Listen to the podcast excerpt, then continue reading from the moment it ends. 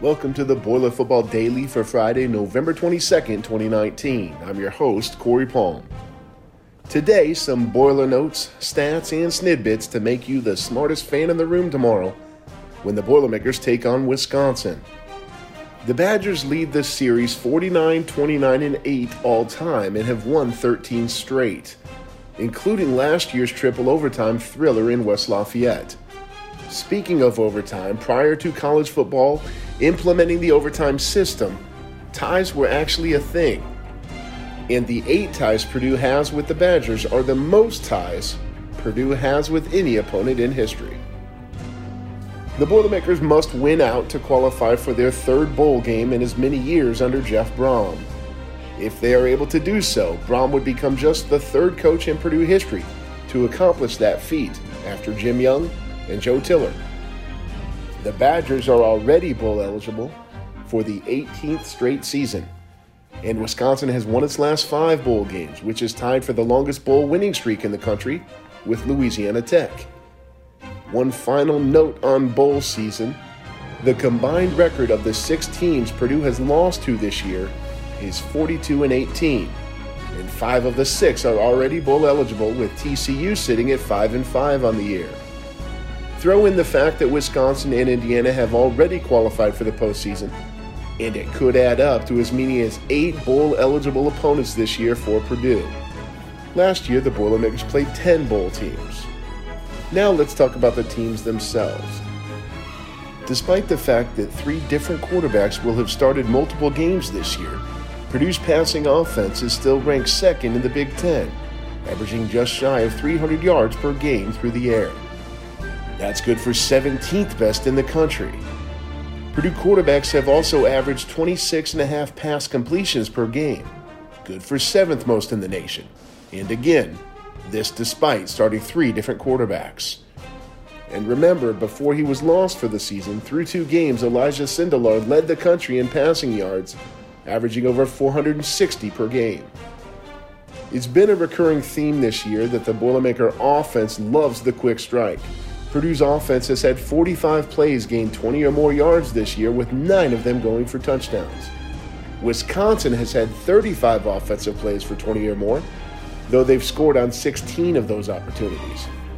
Wisconsin's defense, meanwhile, has been very susceptible to the big play this season. Opponents have gained 20 or more yards 42 times this year against the Badgers, with six going the distance, including four big play scores in their two losses this season. So you've got to think there may be opportunities to take a few shots tomorrow. Another major storyline for Purdue is the youth of the team on the field this season. Through 10 games, Purdue has played 33 freshmen this year, with 13 of them earning their way into the starting lineup. The Boilermakers have seen freshmen score their last 19 touchdowns, and first year players lead the Boilermakers in rushing yards, passing yards, receptions, receiving yards, total offense, all purpose yards, tackles for loss, sacks, and interceptions. By comparison, Wisconsin has played just 14 freshmen all year and have only started four of them this season. In fact, this week, just six rookies are on the two deep roster for the Badgers.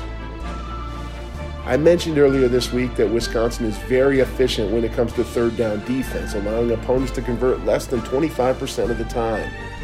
That, coupled with their great rushing offense, has made the Badgers the best team in the country this year in time of possession, and it's not even close. Wisconsin averages 36 minutes and 51 seconds of possession per game this season. The next highest team in the country averages nearly two minutes less per game. Now, a few final notes on individuals. Wisconsin senior linebackers Chris Orr and Zack Baun are among the national leaders in sacks. Orr has 10 on the year, while Baun has 9.5.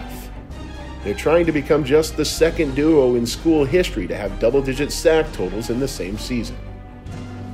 A lot has been said about running back Jonathan Taylor this week, and deservedly so. He currently ranks second in Big Ten history in rushing yards, trailing only fellow Badger Ron Dayne. In fact, Wisconsin has five of the top 10 running backs in the history of the Big Ten, and they've all played in the last 20 years. And finally, from Wisconsin's best playmaker this year to Purdue's, Freshman receiver David Bell has had a special rookie year with the Boilermakers. He leads the team with 65 catches, 791 receiving yards, and 5 touchdowns. He's gone over the century mark in four different games this year and has done so with all three different starting quarterbacks. Bell has been named Big Ten Freshman of the Week three times already this season, matching Rondale Moore's total from last year. Bell also leads the Big Ten in receptions and receptions per game, and is among the top four in receiving yards and receiving touchdowns. He's made a great case for some serious postseason honors and hopes to help his team make a major statement tomorrow afternoon. The Boilermakers and the Badgers kick at 4 p.m. Eastern tomorrow on Fox. You can listen to the contest on the Purdue Radio Network. That will do it for this week on the Daily. We'll be back Monday with the recap. Until then, boiler up.